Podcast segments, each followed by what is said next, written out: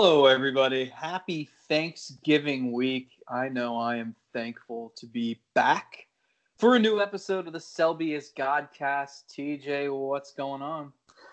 Well, as I just told you before we got started on the podcast, it's been uh, an eventful past half hour or so. So if you hear the sound of A, screaming children, B, a tree falling on my house, or C, me just jumping out the window because of all, the culmination of A and B, you will know why. Just laying it out there. it's been a, a wild past hour or so.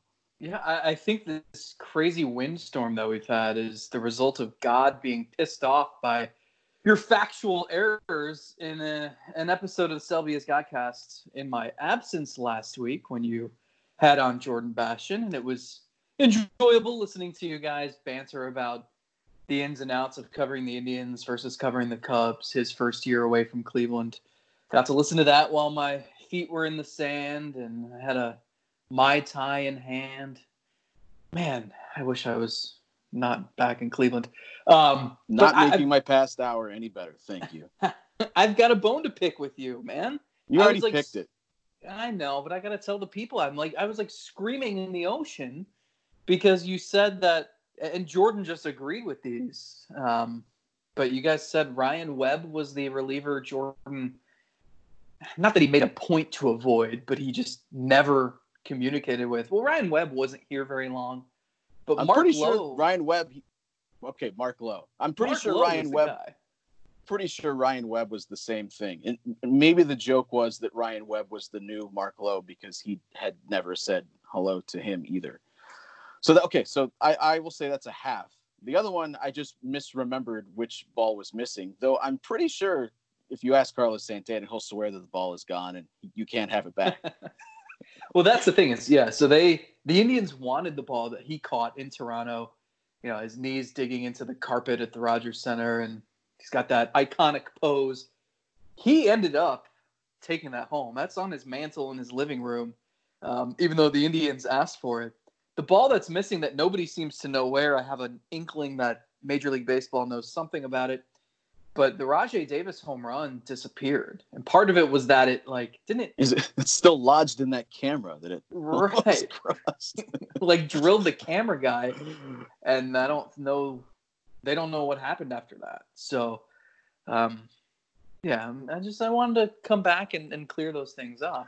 No, that's fair. Uh, and like I said, I I switched the two balls. I at one point we had a conversation, I think about Santana not wanting to give the ball back or mm-hmm. just being his property. And so somewhere in my brain, I stored it as it's missing. But it is missing from the Indians archives. They can't have it back.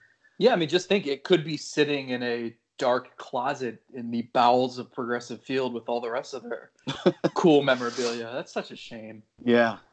Uh, and unfortunately, it was not used in, in the harming of any televisions in Philadelphia's clubhouse. I think we can confirm had nothing to do with any of that. So uh, uh, hopefully it is safe and he knows where it's at. It, it is being treated fairly. It is it is a big so, baseball, you know, for for the it lives in the memories of Indians fans everywhere, and they're thankful that it happened. Yeah, you know. Oh, yeah. I mean, I, I wasn't planning on talking about Thanksgiving, so I don't know what you were trying to segue to right there. Well, the fact that it is Thanksgiving week and you're back and I'm happy to have you back, even though you come back guns blazing, trying to tell me that everything I said last week was wrong. And I'm going to take it uh, to a new level here with the random minute of the day later on oh, and God. give you a very, very, very difficult uh, random minute of the day to welcome you back. So you'll be thankful for that too. Well, what does this say about me? First of all, I, you know, I heard that you had recorded with Jordan, and I'm bugging you while I'm in the middle of my vacation saying, post the stupid podcast so I can listen to it. And you're like, how do you even know it exists? But that's how you know. I think that's that's what the people want, man. We when we want that new episode of the Selby's Godcast, it's like we can't go on with our lives until it's it's on there. Yeah, and in fairness, I probably get just as much enjoyment, if not more so, enjoyment out of the podcast than everyone else does. I just enjoy listening to my own voice and my own takes and my own opinions so much that anytime that we we go on a hiatus where we go like a week without recording one, I have nothing else to listen to because clearly, who else am I gonna listen to talk Indians baseball? Certainly not gonna turn on the It- radio station anytime soon, unless you know this Friday. That might happen. We might have some baseball talk coming up on the radio station on Friday. little spoiler. Wow, nice plug. It- It's it's like when you you break up with someone and you go back like a few months later, like when you you, you think you're over them, and you you see you still have that voicemail they left you like toward the end of your relationship, and you just go back and you listen one more time, think it's harmless, and then spend the rest of the night eating Ben and Jerry's on your living room floor. That's what it's Is- like, you know. When when we don't record for a week or two, I think yeah, we all go back and we we listen and we just think like, man, just wish I could hear one more episode. Uh, Zach, yeah, hey, can you swing and swing by and pick up some milk on the way home? Thanks. Bye bye. To replay this message, hey Zach, it's me. Hey, can you go out? yeah, that's how I envision it. Okay, so let's. This feels like the calm before the storm, um, and not necessarily from the Indian standpoint. Oh yeah, Major League thanks, Baseball. thanks for that phrase. As I picked the tree up in my backyard, it just fell. My bad.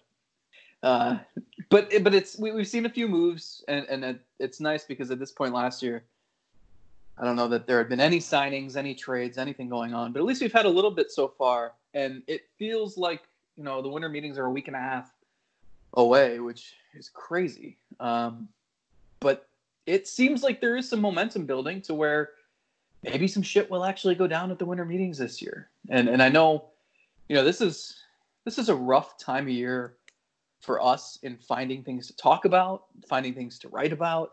Um, that's why I've spent a lot of time lately. I know some of our colleagues have done the same, where we're just spitballing trade ideas and pretending to be GMs and um, going back and forth. And and who know? Like we, we come up with these ideas, and we have no idea if if this is something reasonable. You know, we have a little bit of intel that tells us how our the team we cover values or covers certain players, but we don't know in reality what is a fair deal, what other teams, front office people think. Um, so it's a little bit of a guessing game, but it's fun. And and I, you know, a, a common theme here has been the Indians are going to get a ton of calls on their starting pitching because they have a lot of it, and it's rare for any team to have the sort of depth that they have. And you look and you say, okay, well, Kluber, he'd be tough to trade just because you're not going to get the return that you would have gotten a year ago or two years ago. Carrasco obviously isn't going anywhere. Clevinger and Bieber aren't going anywhere. So then you come to Civale and Plesac, Jefry Rodriguez, Logan Allen. I mean, we could we can go further than that. Scott Moss is on the 40 man roster now. Um, Eli Morgan's not far away. So, and, and, and if you really want to think about it, like they spent a couple of first round picks on guys like Ethan Hankins and Daniel Espino the last couple of years. Sam Hentges is on the 40 man. So Mhm. there's there's a ton of starting pitching, and it's going to be a common theme where teams ask or they ask other teams, can we strike a deal where we're dealing from our depth and we're filling a hole in the lineup or in the bullpen? Or so my question to you is of all the starting pitchers on the roster, even Kluber, Clevinger, Bieber, all those guys, who would you be most willing to trade for some offensive talent? Who would you be least willing to trade? And why? It is a little unfortunate that this is where the Indians draw their biggest strength from, where they can have the biggest trade ammunition. And yet, if you look at the free agent market, if you look at a lot of other teams, the the place where clubs are really getting desperate is the bullpen. We're seeing guys like Drew Pomeranz, who got 10 minutes of really good action in the bullpen, but you know, it was 10 minutes. And it was enough that he got a four year deal because there's just not a lot of great relief pitching available. And we're coming Yeah, off a hey, year where, where There's bullpens nothing were wrong down with 10 minutes baseball. of action, man. Sometimes There's nothing wrong with 10 minutes of action. sometimes it's all that you can get. That's fine. That's fair. And it was a t- really good 10 minutes. Um, but, you know, he, he gets his, his deal. Yeah, the Braves striking early for a couple of relievers and taking some of the top talent off the board. So now clubs are going to be scrambling to fix their relief pitching. Starting pitching isn't necessarily. I mean, there's there's going to be a, a lot of it. Now, is it all going to be great? No, but I think there's enough there that it brings down the price uh, somewhat uh, for those that are selling starting pitching. You're not going to get as much because teams could just turn to the free agent market and probably not have to spend a ton of money, not have to give up talent to bring somebody in. Um, and, and it's different for teams. You know, everyone's trying to accomplish different sorts of things. I, I don't think the the Royals and the Tigers are going to be spending mega free agent dollars on on pitching, and they probably want guys that are cheap, going to be around for a long time. So maybe that's where you might look to to see if you have a match. But where the Indians have this giant strength, it, they go into this offseason where a lot of teams could say, yeah, well, we're not as interested because we can go just give money to somebody instead of having to pay somebody something and give up talent. It's different across the board, and, and teams value certain players, and they might be salivating at a guy like Aaron Civale regardless. But I'm just saying, overall, it does present a situation here where it doesn't line up perfectly, where as if this was a thin starting pitching market in the free agent realm, then the Indians would probably hold more of the cards. So is that fair to say that that's uh, a little bit of a disadvantage? Not that it's really a disadvantage because you would just like to have great starting pitching regardless, but it's not quite. Uh, if you could draw it up perfectly, it's not quite what you want. Agreed? Yeah, yeah, yeah, yeah. Okay, now that we got all that out of the way, and you're probably not going to be able to set the price the same way you would have wanted to last year when you were dangling Kluber and Bauer. If you said if you could trade somebody for for the price that you wanted, who would you prefer it be? It would be an easy sell to me to say Corey Kluber because he makes a ton of money. There are a ton of question marks, but the reality is you would be selling so low that it's just not even it I would rather just take the the chance that he comes back at 80%, 75% of his former self, which is no longer one of the top three pitchers in the game, but it is certainly still uh, a one or a two in this game, right? I would rather take that chance on a guy like Kluber coming back than I would selling low and probably getting back something that is not even anywhere close to his value. Plus the fact that you mm-hmm. already control him, you've already you've you've plugged him in financially to where you're at. So it's it's nothing new. You're already operating with an understanding of what your roster looks like with him as a part of it. It's kind of we go back to the Michael Brantley thing a couple of years ago when you know they were trying to decide should they pick up an option. It's like, well, no, we control this, so we'll just hold on to it and see what ends up happening. It's probably a similar situation with him. So I move beyond him and I look at some of the other pitching that they have. It does get I think it's complicated a little bit because the bullpen is unsettled as we sit here today. Now, a lot of teams will say that. They're I don't I don't know that they're going to be able to just go out and fix it with free agents like they do every single year. And I, I don't I don't know what's going to end up happening there. But I know that when they have as much starting pitching depth as they have, they have a number of guys that would really look appealing in the bullpen. It might not ultimately be where you want to put Zach Plesac and Logan Allen long term, but those two are at the forefront of my mind of if you're unable to plug in your holes in the bullpen, you've got two guys there that really plug in immediately. Jefry Rodriguez probably uh, right there too. So I mean, you've got at least a couple of guys in house that can help you in multiple ways, right? So we're establishing that too. Uh, do you any, anything so far you disagree with? No. All right, now we push past all of that. Of the guys that you ran down the list that are that you could trade that could actually bring back something of value and would at least make some sense.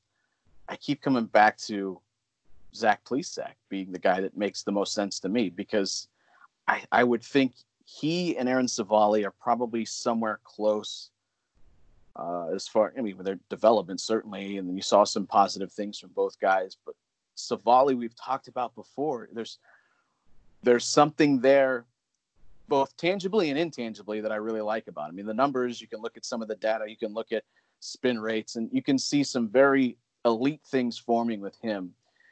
And then intangibly, we have all of the conversations we've heard from players that are comparing him to Corey Kluber. I, I don't know that that's fair, but there's something about Civale that I really like to the point where I'm almost willing to slap the untouchable tag on him.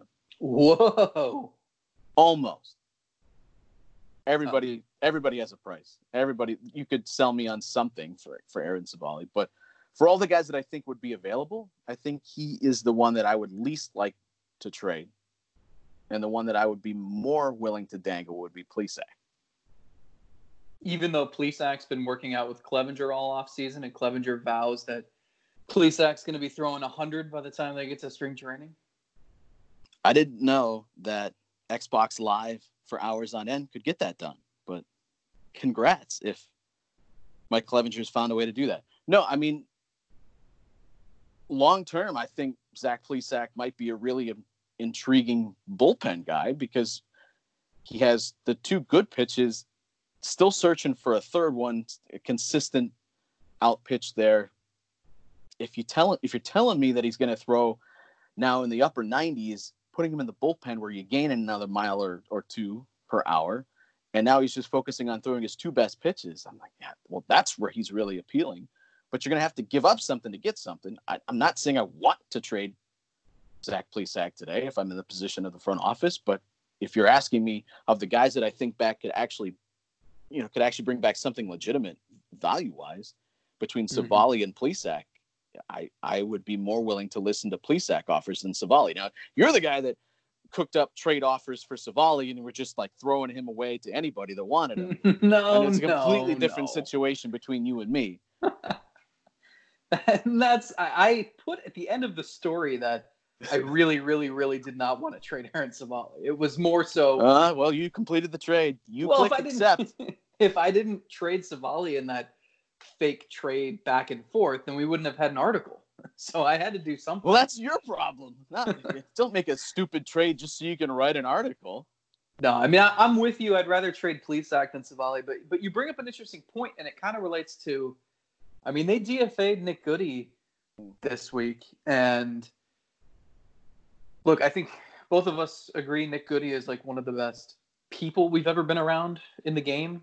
Um, he's just like he's just like a another dude. Like he's someone you could envision watching a game and having a beer with, and he he never seemed like he was on a different level than reporters. Just an, an absolute gem of a guy and he had a really strong start to the season last year. He kind of fell apart toward the end.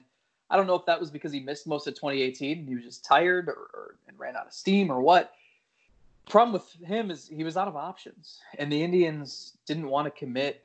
You know, they'd have to commit. I think he was projected what like a million bucks in arbitration, something around that. Yeah, something slightly over. Yeah, and, and it's they have which you and options. I probably would have happily paid just to keep the quotes in the club clubhouse. like out of our own bank accounts, or yeah, yeah, absolutely. Okay. Well, you don't have yeah. a half million just sitting there ready to go. Not, not for that, no. Nah. Uh, well, if you'd like to support the podcast and get us there, find our page over at Anchor, so that I can take more vacations.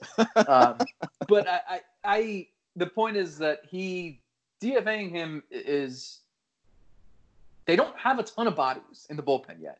They have a lot of guys sure. at, at double A and triple A who we'll probably see at some point over the next year or two. But it leads me to believe that they're looking at this starting pitching depth and thinking, well, you know, like Jefry Rodriguez might be better in the bullpen. Plesac, you know, maybe he starts the season at AAA as a starter, but if we have a need in the bullpen in the middle of the year, he could be a guy that we could tab. You know, we don't know if Carrasco is going to be able to stick in the rotation. That's their hope but just in case, maybe he's a bullpen guy. I mean, you can go down the list and like you can make a case for a few guys, and maybe that's what they're thinking. Um, maybe that's part of the reason why they DFA a guy like Nick Goody is that they're going to go with kind of an all hands on deck approach, maybe something similar to what the not not with openers like the Rays have, but the Rays they've got a shuffle like none other, where they they pride themselves on having guys out of the bullpen who have minor league options, and they can just rotate them in and out. And, and you know, I, I know Terry Francona has kind of praised the Rays for that approach and making it work. But you think about it, and it's like, okay, well, we know Brad Hand will have a job, and Nick Wittgren will have a job. Oliver Perez, because of the vesting options that he met, he's going to have a job, even though it looks like it's going to become more difficult if they enact this rule of of three batter minimum. It's also going to make it tough for Adam Cimber. Beyond that, like there really is no guarantee. I mean, I guess Hunter Wood, like they have Phil Maton, James Hoyt still, but and Karinchak, but there are no, there are only like two or three guys who I can guarantee you will be on the opening day uh, bullpen roster. Yeah. And I think that leads me to believe that you might see some starting pitchers involved if they fall short. I mean, like even Adam Plutko, he's not a bullpen guy.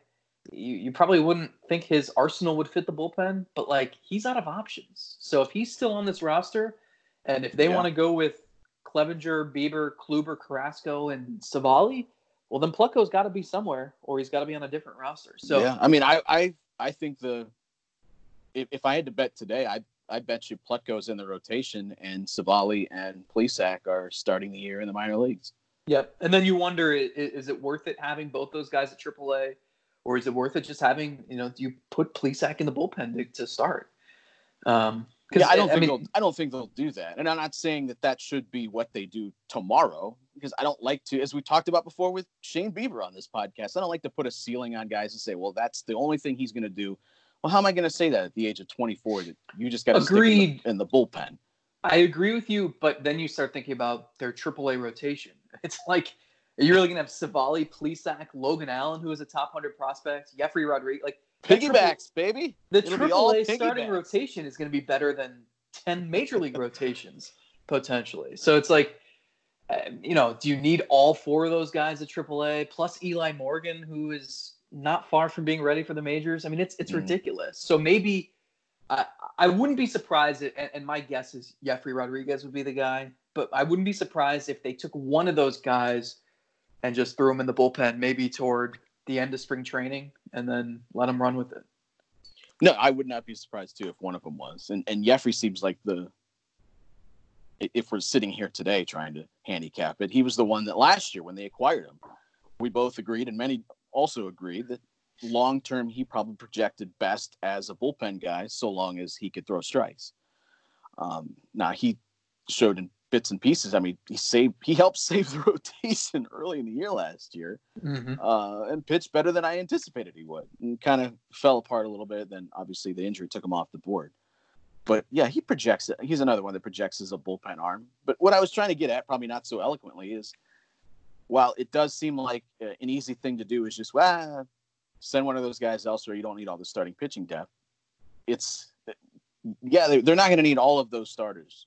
Knock on wood this year, but they also have holes in the bullpen, and some of these guys are going to help fill some of those holes in the pen. It's we can sit here today and just see it kind of culminating together. It's it's pretty easy to see uh, the way that they in the past have not spent a ton on their bullpen uh, outside of going after Andrew Miller, who was at the time a top two or three reliever uh, for the most part, they piece it together with young guys and guys off the, the scrap heap, scrap heap and guys at the end of their career. And that's kind of, I anticipate this going the same way too. And it being a market where there's not as much relief pitching, I think it's setting up where they're going to use some of that starting depth in the bullpen. It just seems logical to me.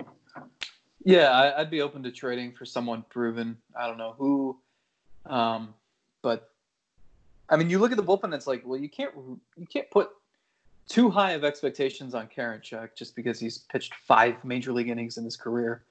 Um, you hope he can turn into a him and Brad Hand could be a really nice tandem at the back end.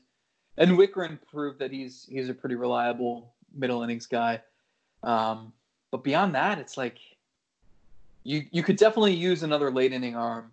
I don't know how you would go about getting that. It'd have to be a trade. Yeah.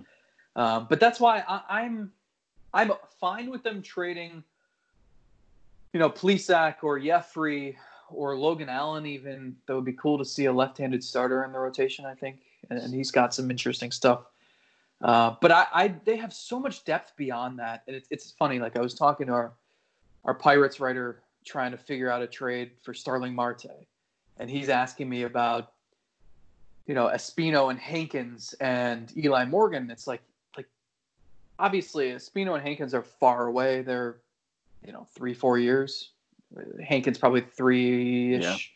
Espino is like 18 years old, so he's he's got a ways to go. But it's like it's crazy to think about. You know, by the time those guys are ready, your rotation's probably going to be like Civale, Plesac, Bieber, you know Eli Morgan and Logan Allen anyway. Like Mhm. yeah, it's just it's wild this pipeline they've created.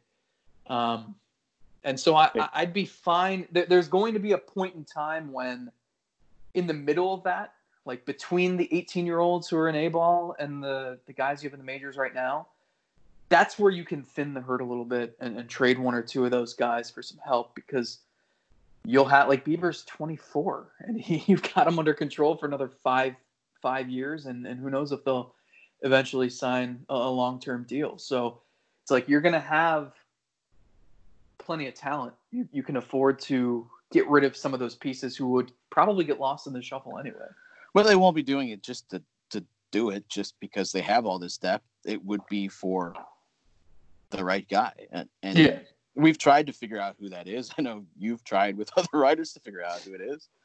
And even if you're making bad trades, you're still targeting guys that probably make sense, whether it's uh, Haniger in Seattle.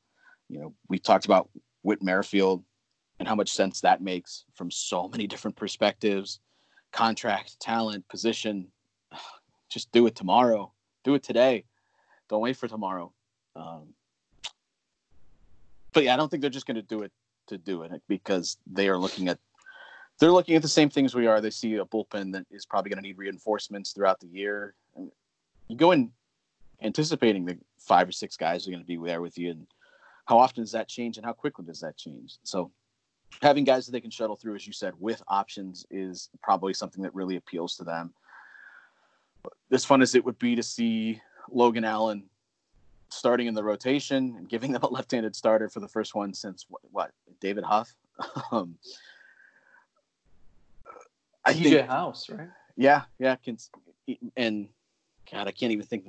Oh, Scott Kazmir would be the last consistent guy that they had as occupying a spot in the rotation. Jeremy Uh, Sowers Jeremy Sowers. Logan Allen seems like if you're looking to get a- another left-hander in your bullpen who is probably not going to be tied to matchups as much because he has starting in his background, doesn't he seem like someone that could occupy a left-handed spot but still fit in with this new three batter minimum rule? Yeah, I think he's going to be a guy who probably should get used to 71, I 71 next year. yeah, no kidding. he seems like he seems destined for a bunch of spot starts, a bunch of okay, this week you're going to fill in in the bullpen. Um, yeah, and and that's not a knock on him. I mean, that's a lot of it's a guys. have- testament to the to the team that they have, the way that it's built. yeah, and and a lot of guys have had to fill that role and then gone on to have successful careers. I mean, so it, it's, but he is. I, I think he's interesting enough to where. Yeah, I don't know. The left-handed relief worries me a little bit with this team. I think Kyle Nelson is a guy to keep an eye on. He was really close with Bieber. Uh, they overlap by a year at UC Santa Barbara. They're really good friends, roommates um, when when Bieber was in the minors, and it, it's aside from that, like I, I don't know, I I don't know how much you can trust Oliver Perez at the age of 38 in his I think 18th major league season with the rule that they might have in place, and you know it, it's also tough to rely on a rookie like Kyle Nelson in that sort of role. It, it's going to throw some Yeah, I mean, some do you even challenges at managers. do you even can can you even utilize i mean is that even a thing anymore where you're looking for left-handed relievers that come in and neutralize left-handed hitters anymore is that a thing that that is just not valued anymore Well, it's going to be interesting to see how managers assemble their lineups because we know Tito has preached, you know, going lefty righty, lefty righty, lefty righty, splitting up his switch hitters, mm-hmm. and I think you're going to see managers do that even more now because, I mean, Right. shit, you, you can completely derail another team's bullpen plans. yeah i'm the, the plan that you think of in your head is you bring a guy in with two outs and he gets the final out of the inning you no longer have to worry about this rule. It's gone. You can bring in someone else new to begin the next inning because it's three batters or the end of the inning. But if he doesn't you know if if Ali Perez comes in and doesn't get the left-hander out, which can happen, uh, that's that, that job is seems like so thankless. You come in, you have to face one guy. You better be freaking on for those five pitches, or else you're out of the game and you blew it. Uh, I don't know Yeah. how that. I don't know how anybody stays sane in that sort of role. Uh, but I mean, yeah, it's the same thing with with Cimber. Uh, what about a guy like Nick Sandlin? Is does he not have as much? I, I know he started and, and his side armoring makes him someone that you think is just a right on right guy. Maybe he's more than that. We'll see. But is is he not as valuable now to this organization because of this rule? Or do the Indians just go against the grain and say, nah, screw it. We're still going to utilize guys the same way. And if we can't get the one guy in, one guy that brought in to face out, then we're just going to have to live with it. I, I, I have no idea. It It is to be it's going to be intriguing to watch. I also hate that it is actually a thing. I still think it's a stupid rule. Yeah, uh, I know Tito hates it, and it, it's interesting because they're the way they operated their bullpen in 2019, like they can't anymore. And I mean, he he met, mixed and matched like it was the freaking playoffs in May and June and July. I mean, and you're not gonna be able to do that anymore. And I know we've we've kind of gotten off track here with what we were originally talking about, but it, it is Us? No. well, but it's it's going to be so interesting now to see because we you always see starting you know failed starting pitchers make the best relievers, and our team's going to have uh, a quicker and itchier trigger finger on that now, where you know it is a, a better way maybe to plug holes in your bullpen because these guys are used to not just facing a batter or two. They're not specialized like Mhm. that. So it, it, it's it's going to be really inter- interesting. And the Indians, probably as much as any other team in the league, have options to be able to patch it together. It's just going to be tricky and difficult, especially with you know spring training environments like we've talked about plenty in the past. It's really tough to evaluate things in that setting. And so, how are you going to patch this together? And, and like like every year, it's like they might start opening day in March or whenever Mother Nature permits, and have a certain pitching staff set up with, you know, don't forget you have 26 man rosters now too. You know, with with Terry Francona at the helm, that extra body is going to be a relief pitcher. So you know you have your eight man bullpen at the start of next year. Well, you know I wouldn't be surprised if by the end of the season it's like you're relying on three guys who were starting pitchers at the start of the year as you know your primary bullpen guys outside of maybe Hand and Wittgren and, and Karinchak. And what about Tristan McKenzie, Yep. who we haven't even barely touched on? This is someone that we last year were talking about. Oh well, at some point he'll be up here. He'll be pitching in that bullpen for sure. When they looked at all the holes in the bullpen, you thought, oh well, that that'll be Tristan McKenzie stepping up there. And now now he's to a point where I I can't even factor him into the plans because I don't even know where he's going to be at health wise. And say all the great things about it in the offseason, but until he gets back on the mound and starts throwing and consistently proves that he's going to be able to make it through a season. And because of all the starting depth that they now have, is it easier to just say no because of his body type, because of of the the workload? He is just going to be a guy that can only throw 110 innings for us a season, and we're just going to be happy with that. Is is he going to do what we always envisioned Danny Salazar doing? Mm-hmm. You know, it, uh, it's another interesting piece that is really difficult to count on, but it adds to this. It adds to the intrigue, but also the question of where this team is going to be at pitching wise. So uh, it's a name I've I, I've avoided on purpose, largely just because of the unknown. And it's it's crazy if you think. I mean, he was he's still the team's number two prospect, right? He's still a top 100 guy, and he's got tons of potential if he can stay healthy. And, and- Mhm. and again, think of this possible AAA rotation. You have Civale, Plesac, Logan Allen, Tristan McKenzie, and Jefry Rodriguez. I mean, that that legitimately that rotation would rank like in the middle of the pack in, in Major League Baseball, wouldn't it? Uh, it might be better than what the Twins are rolling out there right now. I mean, it, it's ridiculous. Now, I, I did see, of- by the way, an, a report. Hey, the Twins are checking in on top top of the rotation starters. No shit. If they don't do anything in the rotation, they're going to find themselves in third place this year. No matter how good their offense is, you got the White Sox making moves. I mean, what a month ago we talked about them being a team that they're a couple of moves away from being extremely dangerous, and what do you know? They've made a couple of moves. Yeah, I would hope the Twins are out there looking for starting pitching. No shit.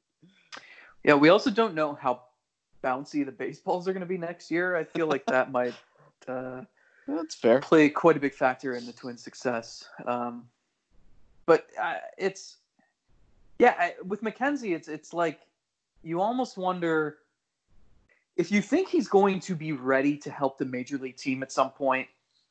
Don't you kind of do the Salazar program and like stall a little bit, build him up really slowly so that he's Yeah. peaking late in the year. And and I mean, you're right. I mean, this is why this is why at least one of these starting pitchers has to be a candidate for a bullpen role because you just there's so much and I know you can never have enough starting pitching depth. And every time I talk to Mike Chernoff about this, he says, "Yeah, like we like what we have, but also we're freaking panicked." and it's like, dude, you've got like 12 capable major league starters. And it's it's but some of these guys just seem like they you think about how rosters wind up in September and October, and like there's always that starting pitcher who winds up in the multi-inning bullpen role, who's like Yeah. throwing harder than he's ever thrown before, turns into their biggest weapon, and like I could see Plesac doing that, I could see McKenzie doing that, I could see Logan Allen doing that. I mean, it's it's wild, just the options that they have. Agreed. All right, so we'll continue this conversation throughout the offseason until they actually do or do not do something. And with the winter meetings coming up, this will be really busy. We'll have tons to talk about. Maybe nothing to talk about, but we'll be here a bunch to, to talk about nothing. I, I do Uh, want to say real quick sure. with, with McKenzie, just because we were talking about who's mo- most tradable. Um, he's he's in the Kluber category for me, even to a more extreme extent, where you're never going to get back the value that you could have gotten. They don't like selling low on guys, um, so he's. I don't see why he would make sense Yeah, in any sort of trade at this point. unless you you- encounter a team that just said we don't care about what happened last year, we still love him that much. Right. But you you know how these teams operate. Even if that is the case, they're going to go in saying, eh, "Well, we're not really that keen on this and that," and they're going to pick apart the player that they just inquired about. Yeah. It's it's what we do in Hardball Dynasty. Hey, is that guy available? Yeah, sure. You can make an offer. Okay, good. But he's really not that great, so I probably won't give you that much. Why are you asking about him?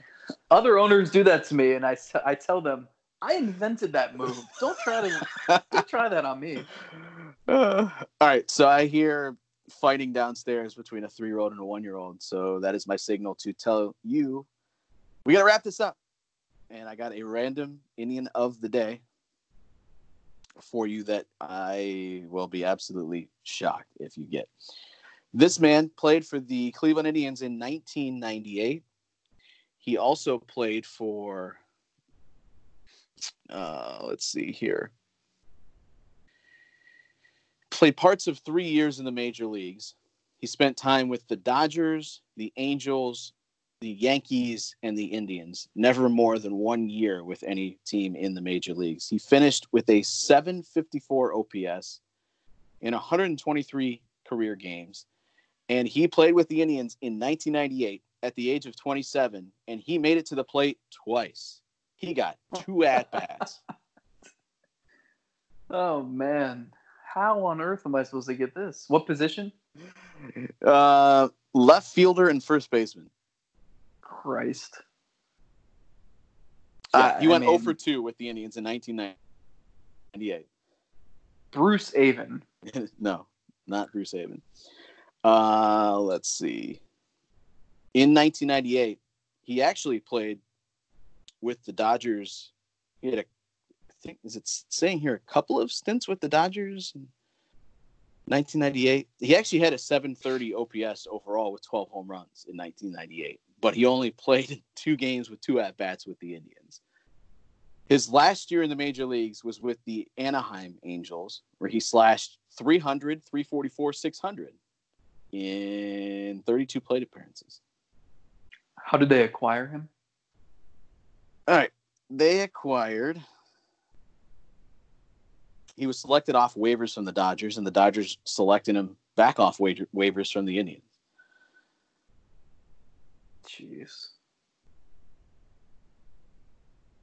His last year in the majors was 1998. So he played from 96 to 90, excuse me, 99, 96 to 99 in the major leagues. I mean, do you think I've heard of this person? I'm not exactly sure. Oh, that's encouraging. Left-handed hitter. As I said, outfielder, first baseman. Uh, let's see. He was drafted by the Yankees in the eighth round of the '92 draft. Played for Cal Berkeley. And last game in the major league, September 30th, 1999. I have no idea. Are you done? You give up? I give up. We are talking about none other than Matt Luke. Literally. Who? Matt Luke, yeah. So the crazy thing about it is over his career with a 754 OPS, that OPS plus is actually 98. So he was almost a league average OPS guy. That's pretty exciting for him. For two uh, 291 plate appearances, or yeah, plate appearances in his career, and two of them came with the Cleveland Indians. According to a quick Wikipedia search, Matt Luke is an American real estate agent who formerly played as an outfielder. Apparently, he's a real estate agent now. I wonder if he knows Vinnie Pestano. Yeah, it seems like a path for a lot of former professional or athletes. Matt Matt Laporta, right? Yeah, didn't he have a pizza shop for a while? I think he owned some pizza shops and then maybe Yeah. got into real estate after that. Yeah.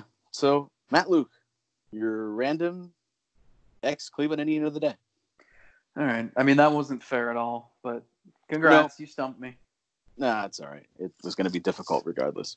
You can subscribe to the podcast, Apple Podcasts, Spotify, Stitcher, anywhere you listen to podcasts, really. Any parting words? No, I hope everyone has a wonderful Thanksgiving weekend. Uh, eat a lot of food. What's your What's your go to food? Uh, used to be stuffing, really love stuffing, but now green bean casserole. Give me all of the green bean casserole. I will eat the whole dish. Okay. I'm a big cranberry guy. Yeah, I, I Uh, in my youth I wasn't a big fan, but uh, I do appreciate it now. So I, w- I will say, yeah, I love cranberries. You don't need to do anything to them. Just give me cranberries. I don't care if it's from the can or if they're actual cranberries. Last year, we, we typically we, we go down spend it with my family, uh, either in Atlanta or Florida or, or my parents are in Charlotte. Last year, though, because we also go on vacation around this time, so last year we got back late enough that we we just stayed here and and went to my wife's aunt's house, which is what we're doing again this year. I was so excited about the cranberries. They looked fantastic. I take a giant first bite. They were made with a wine, some sort of wine sauce. Oh no! Like it was just straight wine. Oh no! Was not expecting that. Took a giant bite and ended up doing the whole like wasn't expecting that, kind of coughing, spitting it out all at once. and just I mean it was it, it was so embarrassing. So and, and then you were drunk, so that's great. yeah, I mean I it's it's hard to get drunk off cranberries, but it, it's possible. I'll tell you found that. a way. So, yeah. Uh, and we certainly are thankful to everyone that supports the podcast every single week, helps bring it uh, your way. If you'd like to do that, you can find the links at TJ Zuppe, at Selby is Godcast, on Twitter, at Zack Meisel as well. DMs are always open at Selby is Godcast. Ooh. If you have uh, any suggestions for things you'd like to hear, I think we'll mix in uh, a mailbag at some point. Uh, get some questions for you guys so we do some rapid fire. And uh, any other suggestions, be sure to hit us up. Yeah, we also were gonna we're thinking about reviewing some of the marquee games in the last Yeah. 25 years or so of Indians history. Well, we can even branch out further than that, but uh, tossing around some fun ideas, things we can do. Um, so if you have any games that you cherish and and just that stand out in your memory, um, there are obvious ones that come to mind. Maybe if there's anything that isn't too obvious, uh, let us know and, and we'll add it to the list. Until next time, we are out of here. Have a good Thanksgiving, everybody. See ya.